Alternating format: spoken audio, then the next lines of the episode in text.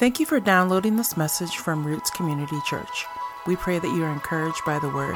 If you are looking for more information, please visit us at rccphoenix.com. We're going to be looking at uh, the helmet of salvation this week. And so there's three kind of three sections that I want to break this down in and kind of draw our attention to some things. And the first one is the number one in your notes is the soldier's helmet. So remember here that Paul is using this analogy because everybody understands what a Roman soldier's uh, uh, armor and outfit looks like. Everybody during this time, the, people he's writing to. And this is a thank you for putting that picture up, Jules. Um, this is not the, an exact uh, replica of the, of the Roman soldier's uh, armor. There was no cape. Um, but this is the least cheesy picture I could find to kind of display it to you.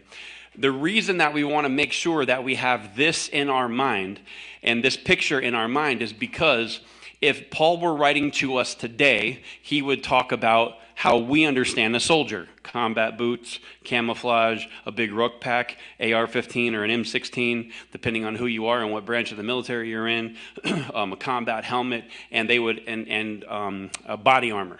So when over when in our current culture in our you know military friendly culture in our call of duty video game culture um, we understand what these soldiers look like. He's using this reference to them because they understand what these soldiers look like. They understand exactly how they dress and the purpose for all these pieces of armor. So we need to make sure that we're thinking about this when we talk about the helmet of salvation, not like a like a like a, a modern day helmet that we would think of, but something in uh, on the the terms of this. Now it didn't. Most of them didn't have that kind of rooster peacock thing right in the middle. They had an emblem on the top of the helmet. And so let's go down a couple of things here. Number one in your notes, uh, the first line: the helmet or the galea, which they called it was a culmination of the Italian and Gaelic war style helmets. It was a culmination of the Italian and Gaelic war style helmets.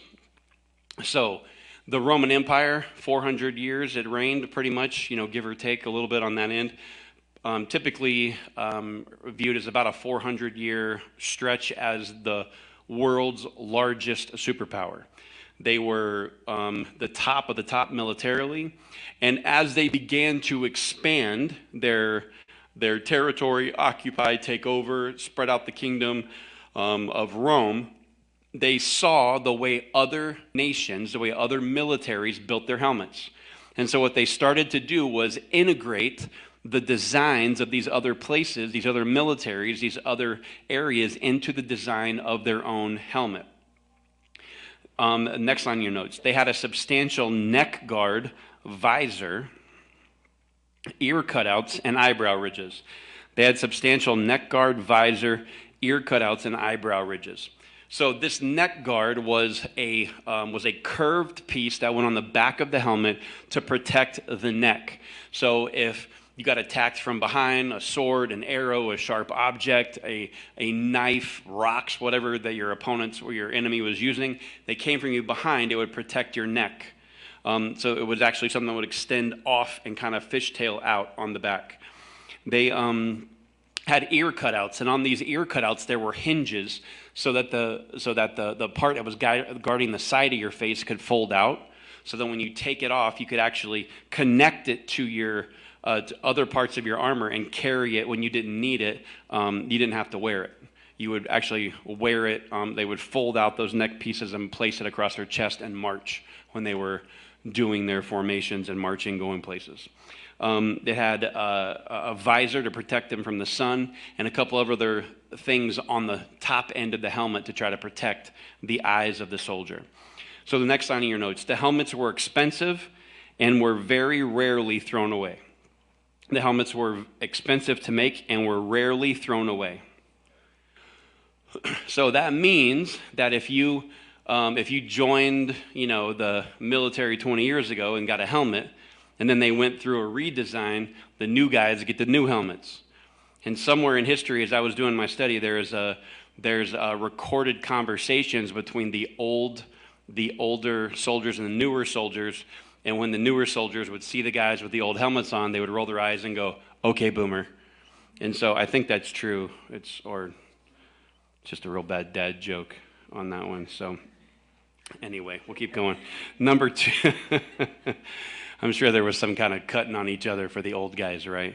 Because uh, it's just human nature. But anyway, so these things were so they these were repurposed. They were not really thrown away very very much. If someone died on the battlefield, they would take the helmet and they would repurpose it again. And so because they were so expensive to make, they're very valuable and they didn't want to throw them away. So number two in your notes, the helmet of salvation. Now, for me, um, we're looking at how why Paul picked salvation and the helmet to go together. So for me, I, uh, when I would think of this, I was trying to figure out why Paul didn't use um, the breastplate as salvation, because that kind of protects your heart. So that was kind of my question. Like, well, why did you use the breastplate as righteousness? Why didn't you put that as salvation? And since the, you know, um, the, the secondary reason of, of, of the righteousness was to you know fix our behavior and that comes from our the way we think so why wouldn't that be up here? I would have switched them i think um, which is why it's good that i'm not you know somebody who wrote in the bible.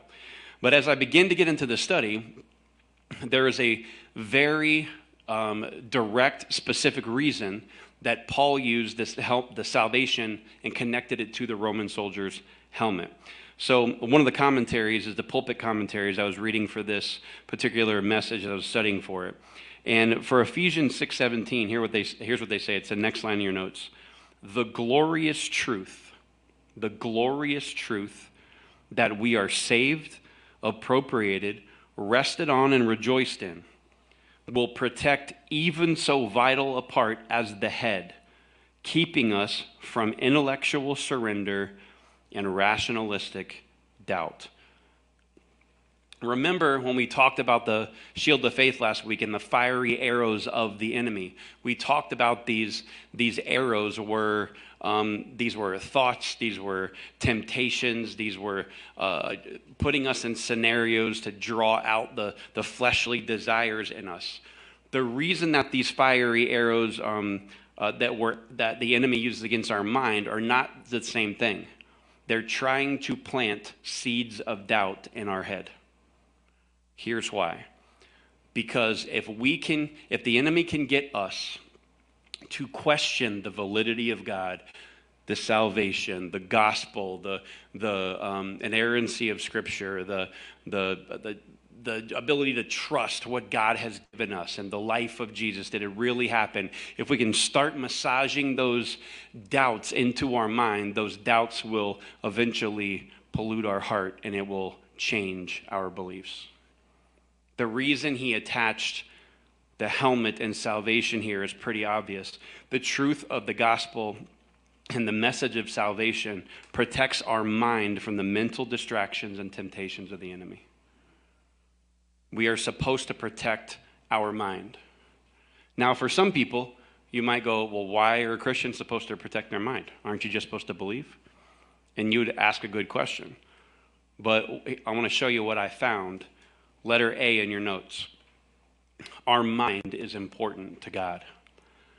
our mind is important to God. Romans 12, 2. Don't copy the behavior and customs of this world, but let God transform you into a new person by changing the way you think. Then you will learn to know God's will for you, which is good and pleasing and perfect. Next in your notes. When we put our faith in Jesus, we are born again. Those two lines, born again, meaning our spirit moves from death to life. I've said this quite a bit here, but as a reminder, Jesus did not come to make bad people good. He came to make dead people alive. That's why he talks about being born again. When he tells the Pharisees, when Jesus is talking to the religious leaders and the Pharisees, he says, You know, you must be born again. They say, Well, how do I go back in? How do I go back in my mother's womb and get born again? He's like, No, you were already born that way. You need to be born again of the Spirit. You need to have the spirit that's in you move from death to life because when every single one of us were born, we were born outside of the family, outside of heaven, outside of that gracious, loving mercy of God, and He has given us by Jesus a way to, re- to get back in. That's the core of the gospel. So when we are saved, we're born again. But I think it's very interesting that Paul takes a moment here to talk to the church in Rome in Romans 12 2. Let God transform you into a new person by changing the way you think. Paul is telling them, hey, what goes on between these ears right here, inside this skull, the thoughts, the mind that is inside of you, this is important for you to get right.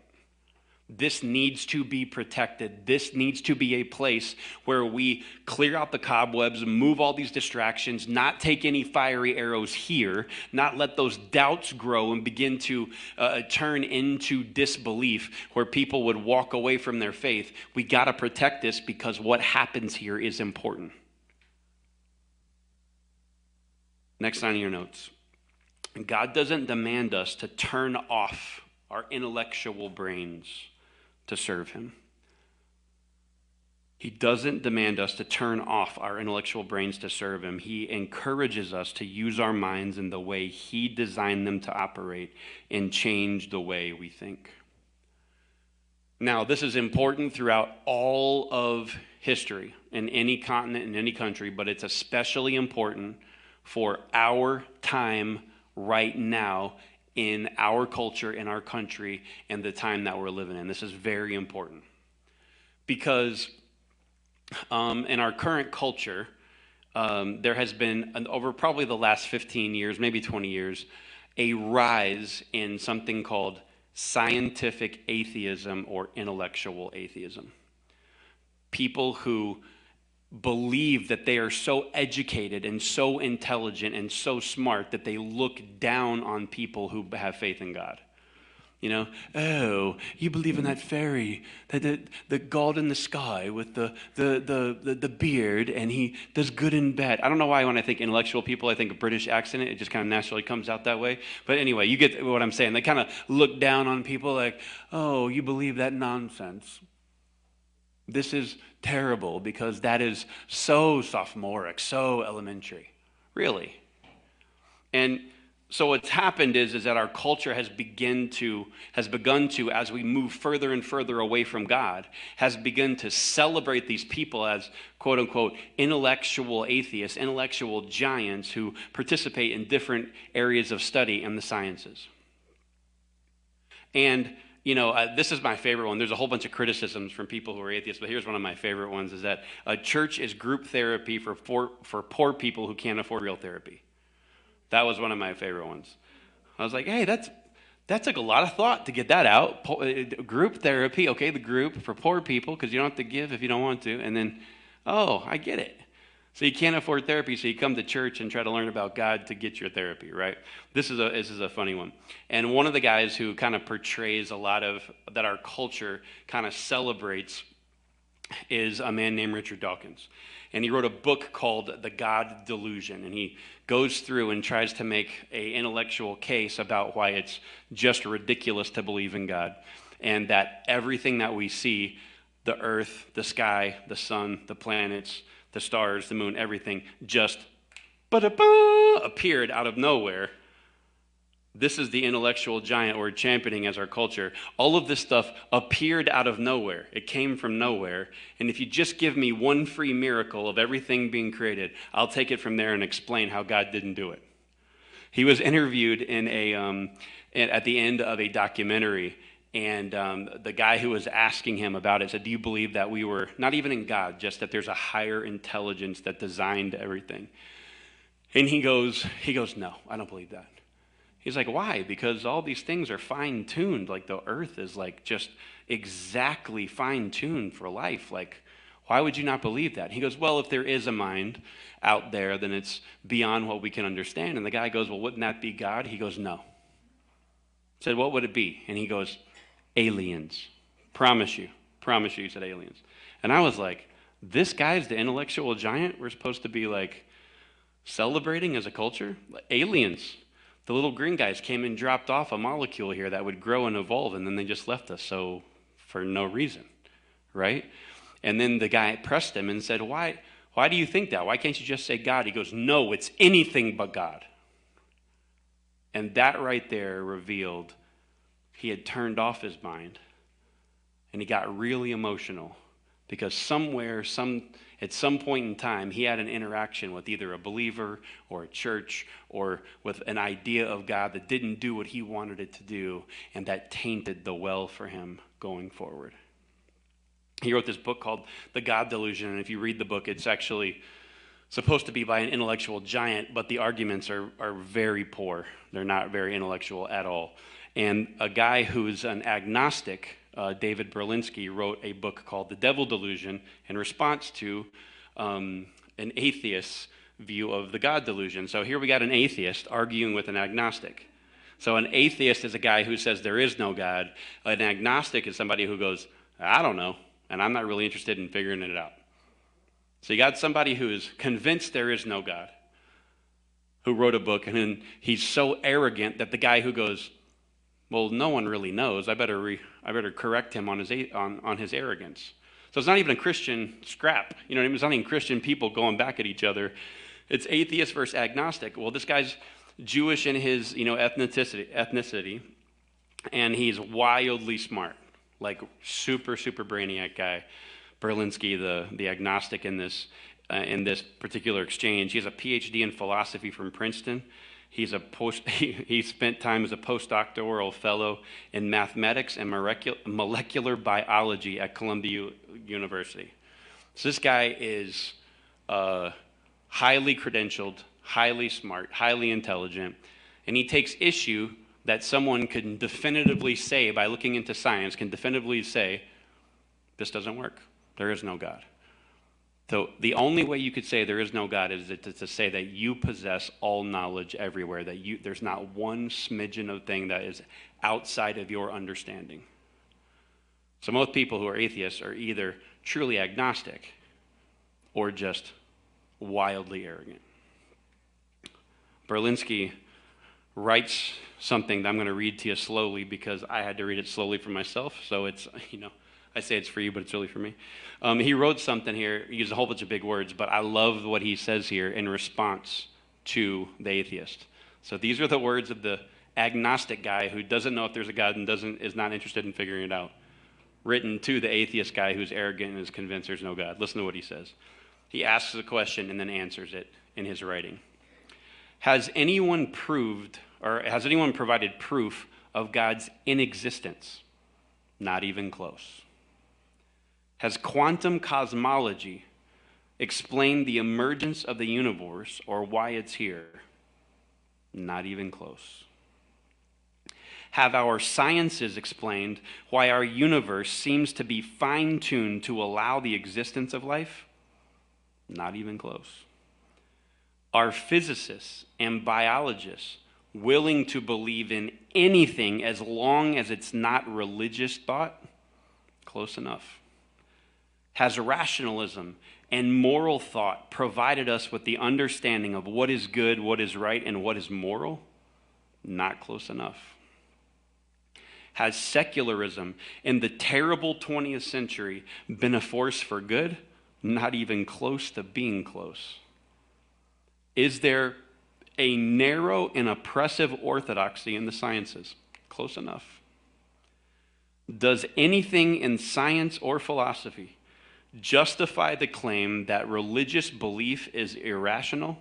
Not even in the ballpark. Is scientific atheism a frivolous exercise in intellectual contempt? Dead on.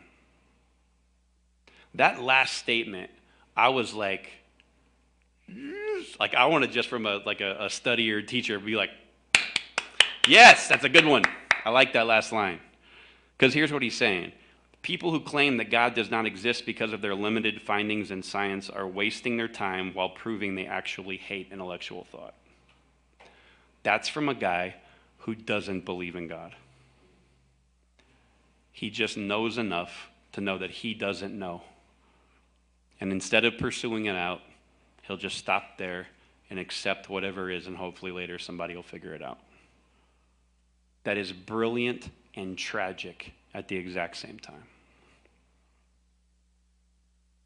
As I listened and read that, I was like, man, I was expecting that from a Christian guy to like come out swinging, like, you know, this is why, this is why, this is why.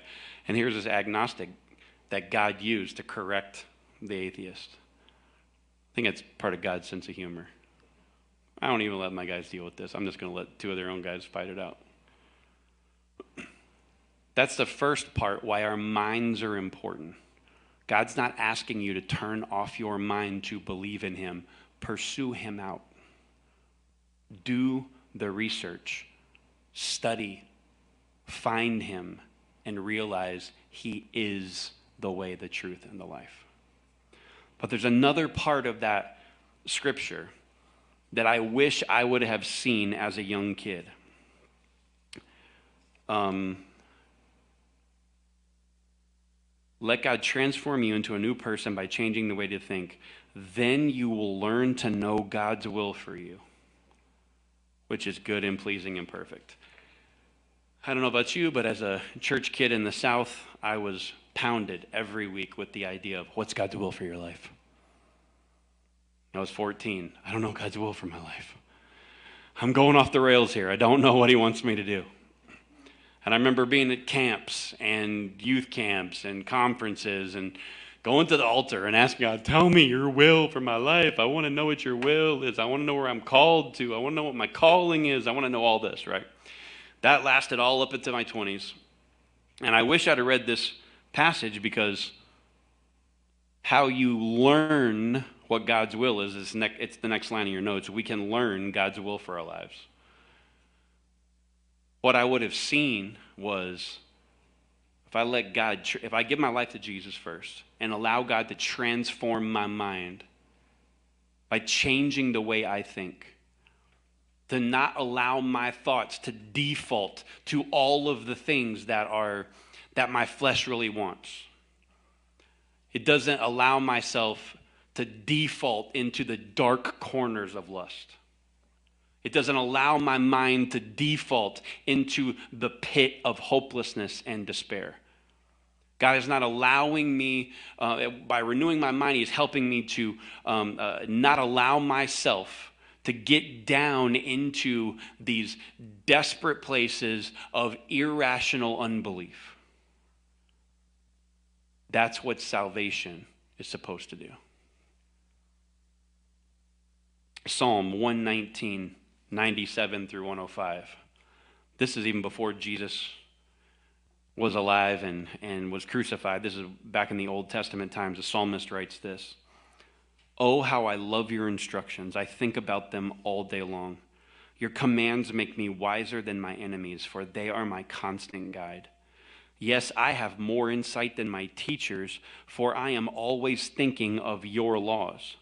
I'm wiser than my elders, for I have kept your commandments. I have refused to walk on any evil path, so that I may remain obedient to your word. I haven't turned away from your regulations, for you have taught me well. How sweet your words taste to me! They are sweeter than honey your commandments give me understanding. No wonder I hate every false way of life. Your word is a lamp to guide my feet and a light for my path. He's not a young man standing up arrogantly telling everybody, I'm smarter than my teachers. I'm smarter than my elders. I'm smarter than the old people around me. I'm smarter than my enemies because I'm the man. No, he's implying here all of them have abandoned the teachings of God. And he is going back to those teachings and saying, I'm going to follow the way that the, the, the, the being that created me says I should live.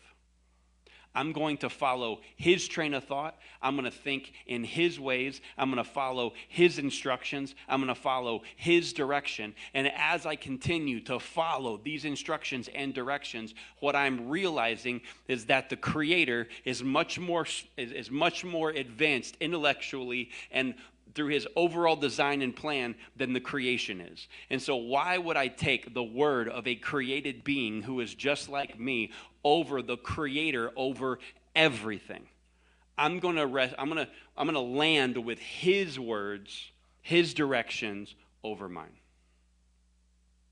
And that is why he can stand and boast and say, I know more than them, not because I'm smarter, because I've listened to my Creator instead of pursuing my own path. It was very comforting for me if you're someone who's asking what the will of God is for your life. It was very comforting to me to know that God's not playing a game of keep away or hide and seek with his purpose. He clearly presents it to us in Scripture, and he directs us in the right path through his Spirit. His word is a lamp unto our feet and a light that guides us down the path. Where do you find God's will for you as a believer? In his word. How do you specifically live out that will, that purpose? You follow the leading of the Spirit of God who directs you in the path to go. Letter B. There's another element of the helmet. and this one is uh, really exciting for me. Another element of the helmet, letter B. Next line is element. Another element of the helmet. So I looked in a half dozen biblical commentaries in my preparation for this message, and every single one of them had the exact same thing to say about the scripture put on salvation as your helmet. Those six biblical commentaries, next line in your notes, say this and for the helmet, the hope of salvation. If we only say the helmet of salvation, I start thinking I'm saved. It's a future event. When I die, I go to heaven. When I'm when I cease breathing here, I, I awaken in the presence of God. Wherever, whenever I'm done here, I go there. And so it's this thing that's way off in the future and way off in the distance. And that's fine because that's true. But I love the way that they say it's not just salvation, it's the hope of salvation. See, we can't earn salvation, we get that through faith from God's grace. But there are moments in life where you can feel like you've been taking a beating. You can feel like you've been taking it right across the forehead. You can feel the grind of life, of worry, of stress, of everything else begin to just grade on you until it starts to break you down emotionally and eventually intellectually in your mind. You can deal with sickness personally. You can deal with sickness of somebody you know. You can deal with a whole number of different scenarios. You can feel overwhelmed by everyday responsibilities. These things never go away.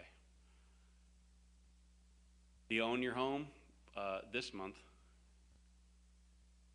Paid the mortgage this month. But that never goes away. 15, 20, 30 years, whenever your mortgage ends, it'll go away then. But day after day after day. I got to find money to eat. I got to find money for gas. I got to find money to do this. I got to find a way to do that. I got to catch up with these responsibilities. I have to provide for the people that are around me. I have to do all of these things. And after a while, it can just grate on you and grate on you and wear you down further. Family worries, external pressures, guilt from personal failure we hear about the stories of the guys who take their shot and they make it, and everyone's like, yeah. We don't hear the stories of the guys who took their shot and missed and bankrupted them and squandered their life savings. I'm not saying that's going to be you. I'm just saying that there's another side to these things that can become weighty and not just celebratory. But even though we as believers in Jesus are in the midst of a daily battle, it does not mean our existence is, mis- is miserable and dreadful emotionally, leading this, to this constant worry until we die. Why? Because of the hope of salvation. The hope that salvation brings. So, number three in your notes believers in Jesus have the hope of what? Number one, or the first dot in the first uh, bullet point there salvation. Believers in Jesus have the hope of salvation. 1 Peter 1 3 through 5. Praise be to the God and Father of our Lord Jesus Christ, and his great mercy, he has given us new birth into a living hope through the resurrection of Jesus Christ from the dead, and into an inheritance that can never perish, spoil, or fade. This inheritance is kept in heaven for you, who through faith are shielded by God's power until the coming of salvation that is ready to be revealed in the last times. I used to be told a lot that. Um, uh, there is a room up in heaven that has your name on it. And you, everybody's name. You have a specific room. And when you get there, uh, you're going to get in. You're, you're in, and the first place they're going to take you is to this room, and they're going to open up the room with your name on it, and they're going to show you all the stuff that you could have had on earth, but you didn't because you didn't ask for it. This is wildly unbiblical wildly. Why? Because um, you were birthed into a living hope through the resurrection of Jesus Christ from the dead, into an, inher- an inheritance that can never perish, spoil, or fade. This inheritance is kept in heaven for you until the coming of the salvation that is ready to be revealed to the last time. You do not have to be afraid of getting to heaven and when you get there going, oh, there's so much I could have done on earth, and here's all the rewards I missed out on. The greatest inheritance that you have as a believer is Jesus. The greatest inheritance is God. He is the gift. He is the prize. If you have Him, you have everything. I, I, I, seriously doubt that the moment you get to heaven and walk in the gates, that you're going to be like, oh, let me see all the stuff that I should have had in my temporary scenario on earth. No, take me to Him. That's where I want to go because He's the one who saved me. It wasn't an act of ourself. He is the one who provided us a way. There is hope for us in salvation because, yes, that is coming. Second bullet point believers in Jesus have the hope of a joyful life. A joyful life. Romans 15 13. I pray that God, the source of hope, will fill you completely with joy and patience because you trust in Him. Then you will overflow with the confident hope through the power of the Holy Spirit. I am here to tell you today that you just don't have to sit back and take the attack from the enemy on the chin. You don't just have to sit in your circumstance and be like, well, this is just my lot in life. This is what was decreed for me to happen. This is the thing that God has orchestrated for me. And so this is terrible. My family's falling apart. This isn't working. I lost my job. The car broke down. All of whatever the thing is. And you have to sit there and take it and just barely make it through. You are not destined to barely make it through and just limp through life. And then finally, when I get to heaven, there's going to be happiness and joy there. It is true. You will have joy unspeakable when you get there. There will be joy, there will be happiness there. However, there is hope for you here. Why? Because God is the source of hope, and Paul is praying that God fills them completely with joy and peace because they trust in Him.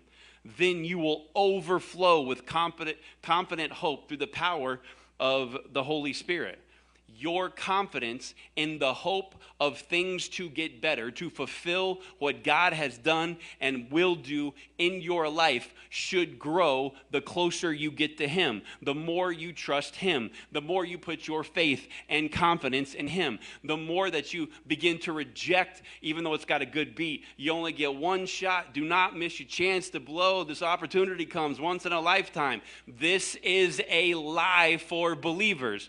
Why? Yes, I'm really white. Yes, I can't rap, but I'm trying to present the lyrics to you because this is a lie. You don't just have one shot. You don't just get one chance, and then if you blow it, it's all gone. This is the attitude of an unbeliever. This is the mindset of an unbeliever. I have one shot. There's nothing else in my life that's going to matter. There's nothing else that's going to happen at the end. When I die, it's just going to all be over. It's going to be done. I'm going to be buried married. There's no purpose to this life. So I'm just going to take what I want, do what I want, do what I can to feel as good as I want to, and take my one shot because I'm not going to miss it. This is the exact opposite of what God tells us in His Word. He has grace, He has mercy to restore you back to place and help you to get back on the, the on ramp if you took the off ramp in the wrong spot. You are not stuck because you made a mistake. You might have to deal with the repercussions of it because you're responsible, and God may allow you to bear the responsibility and the repercussions of those actions, but it doesn't mean that you are stuck there. There is a hope for you to be restored, not only in heaven, but here. He can take the thing that you did that was a mistake, and through His creative brilliance, look at everything around that He's created. Absolutely brilliant he can use that creative brilliance to fix your measly problem. And yes, I said it that way on purpose because if you're overwhelmed by it, then you're only looking at the problem and not the God who you have hope in. There is hope for you right now. There's hope for you right now. The next thing that we have hope of, his promise. God's promise. I missed one. I'm sorry. Eternity. The next one's eternity. Sorry. 2 Corinthians 4 16 through 18. This is why, or that is why I never give up. Though our bodies are dying, our spirits are being renewed every day. Our present troubles are small and won't last very long, yet they produce for us a glory that vastly outweighs them and will last forever. So we don't look to the troubles we can see now. Rather, we fix our gaze on the things that cannot be seen. For the things we see now will soon be gone, but the things we cannot see will last forever.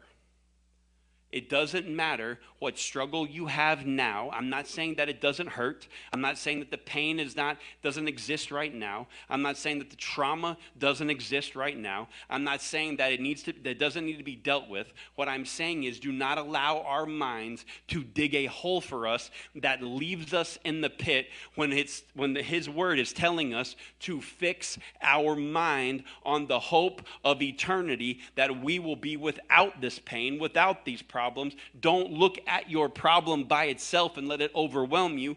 Deal with the problem, but keep your gaze, your attention fixed on Him. Why? Because there's hope for you. The next thing, God's promise, we have the hope of. God's promise. Hebrews 6, 16 through 19. Now, when people take an oath, they call on someone greater than themselves to hold them to it. And without any question, that oath is binding. God also bound himself with an oath so that those who received the promise could be perfectly sure he would never change his mind. So God has given both his promise and his oath. These two things are unchangeable because it is impossible for God to lie. Therefore, we who have fled to him for refuge can have great confidence as we hold to the hope that lies before us. This hope is strong and trustworthy anchor for our souls. It leads us through the curtain into God's inner sanctuary. now, when I was growing up, now I might be dating myself here a little bit. I probably shouldn't say dating myself in our culture because that could be a total different thing. I'm going to uh, uh, reveal just how old I am. That's probably a better way to say that. Um, and this, but when I was a kid and we were in school, and some somebody would say something that was like crazy. Like they'd walk in and be like, hey, man, you know who I saw at the grocery store last night? I went with my parents. Guess who was there? You're like, who? Michael Jordan. Shut up, bro. Shut up, man. He wasn't there. No, I'm telling you, bro, he was there. I'm telling you, I saw Michael Jordan at the Publix last night. That's a grocery store in the in South Florida. I was at, at the Publix. I saw him at the Publix. No, you didn't. You're lying. I swear to you, man. I'm telling you that. And when we wanted them to confirm that they were really telling the truth, we would say, "Put that on something. Put that on something." And the highest thing you could put that on was what? Yo, mama. That's right. I put that on my mama. And people be like, "Oh." Dang, you put that on your mama? And the only greater thing you could put it on in your mama is if your mom or dad had passed, you put it on their grave. I put on my mama's grave, on my daddy's grave. That's the only way it was even bigger than your mama. And sometimes people didn't even buy that much because your mama was like the, the, the highest thing. So when people make a promise, what do they do? They guarantee you, I'm going to use my mama's credibility to, to I'm not going to let my mama wear this lie you know, back in the day. They were not going to let, let their mom wear that lie. So I'm going to put that on my mama that I'm telling the truth. And everybody like, dang, he really saw Michael Jordan at the grocery store. Why? He put that on his mama. Why? They go to the, they appeal to somebody's credibility that is better than theirs. God doesn't have anybody above him to appeal to. So guess what he does? He appealed to himself. I'm going to give you my word his promise, and I'm going to make an oath based on myself because there ain't nobody higher than me. So now, when he gives you a promise, it's not just ironclad, he has double ironclad it for you because he's not only promised you, he has made an oath by himself. He is calling on his own character when he makes you a promise. And our number one promise eternity, salvation in the future with Him that lies before us, but He is our hope and He can fill us with hope right now. This is not just some pie in the sky. Oh, we're going to make people feel good when they leave the service today. No, there is a hope that is available to you through God if you will trust Him and allow Him to fill you. There is a hope that can overrun you. The next one, the last bullet point here God's help and love. God's help and love. We have the hope of God's help and love. Psalms 33, 20 through 22. We put our hope in the Lord. He is our help and our shield. In him our hearts rejoice, for we trust in his holy name. Let your unfailing love surround us, O Lord, for our hope is in you alone. You have a hope in God that He will help you in your time of need and that His love never ends for you. The same God who saved us into eternity with Him has not left us to endure hell on earth before we see Him. He has the ability to save us from our circumstance, from our heartache, from our fear, from our destructive thoughts, from our private despair, from those who wish to hurt us, and here's a big one from yourself. I used to have a great fear of what other people would do. It's a reasonable fear. You don't know how other people are going to act. You don't know what the driver in the car next to you is having a bad day and he's got road rage or something. You know, you don't know. You don't know what's going to happen on the outside. But what I figured out as I got older is that the greatest threat is not outside of me, it's inside of me my greatest threat's me.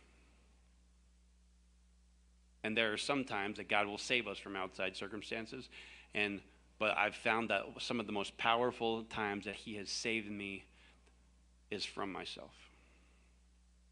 From my own actions, from my own choices, from my own destructive decisions, from my own stupid words, from my own moronic commitments, from my own idiocy. He saved me from me. But when you are in Jesus, you have great hope.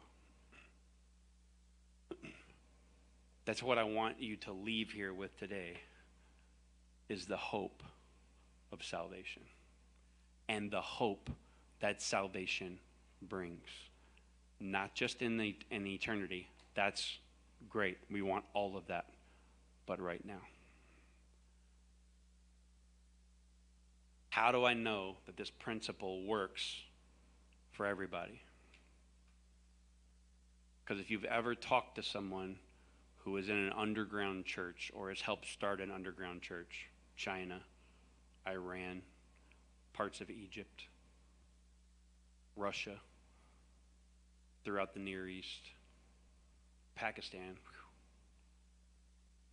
these guys commit and trust the Lord and move knowing knowing their life is in danger because of simply believing in Jesus.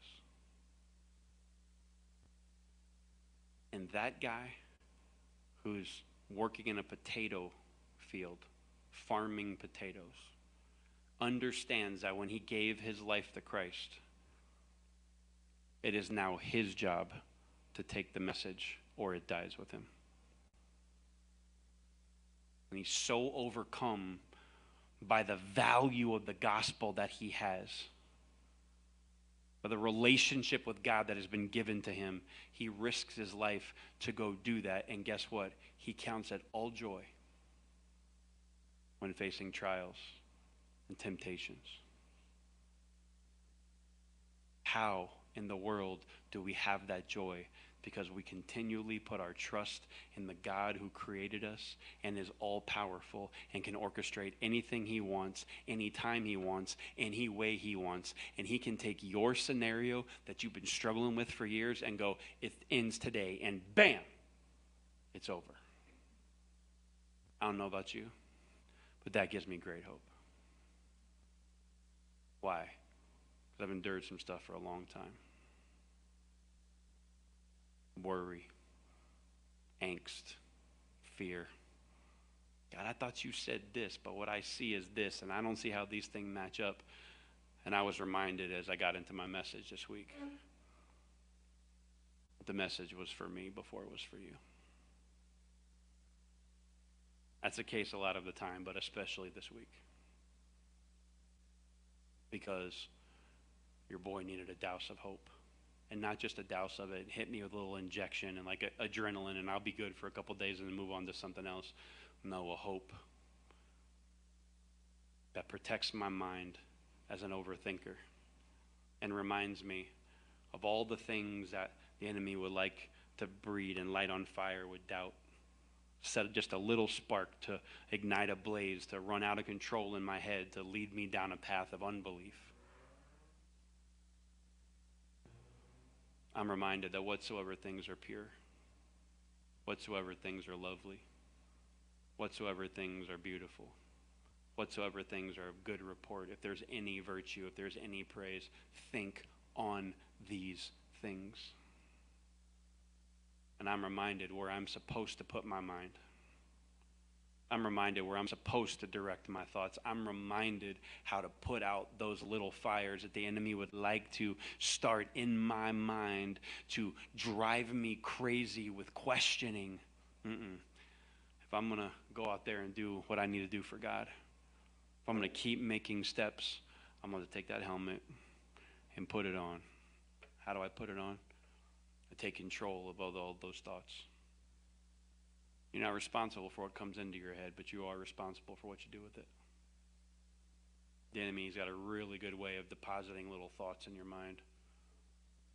He's really good at finding the times you're tired, spent, weary. Your mind is grinding you down, and he finds those moments to drop just a little seed. This is not going to work. Where was God in this moment, huh? Where was he? You believe something that does is a lie. What you have been given the power to do, to put on that helmet and say, This is not profitable. This thought does not lead me closer to God. It is drawing my affection and my mind and my thoughts and my, uh, my, my attention away from Him. And I'm going to put that out now because I've been given the helmet of salvation, the hope that salvation brings. I'm going to put that out and put my mind back on the God who is the one who enlisted me in this army in the first place, and I am moving at His order, at His command. So, no more of this getting stuck right here for me. I'm going to put on that helmet. I'm going to be reminded of the hope that I've got. I look at people in this room and I could go, there's so much hope for the scenario that you're in. But the truth is, transparent moment, it's hard for me to look in the mirror and say that. My guess is it might be hard for you too. So, from the outside looking in, I want to remind you of your hope. And that may encourage you when you leave here that may boost you up a little bit where you're not in so much despair and maybe you can sleep tonight, but it's not going to last until we do what Paul said. That he prays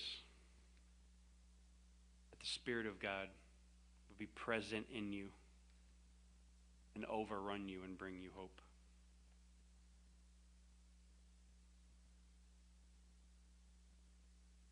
And that's my prayer for you. Why can it be my prayer for you is because first it was my prayer for me this week. I had to sit in my truck as I was getting ready for the message and go, This is a rough one here, God. I need that hope back in me. I need to retrust in you and not what I'm seeing. Romans 15, 13, I pray that God, the source of hope, will fill you completely with joy and peace because you trust him then you will overflow with confident hope through the power of the Holy Spirit. I wish I could take the moment I had and translate it to you, transplant it, transpose it to you. It doesn't work that way. Then someone else would be trusting for you. So the challenge for you is the encouragement for you is this Trust Him. Trust Him. Matt, it's really hard because of what I'm seeing. I get it. Trust Him anyway. I've been dealing with these thoughts for a long time. Shut those things up. Tell the enemy to close his mouth and put your mind where it needs to be on everything that's good and pure and holy and just. And do not allow yourself the space to start thinking about all that nonsense. The enemy would like to light fires of doubt in your mind. Trust him.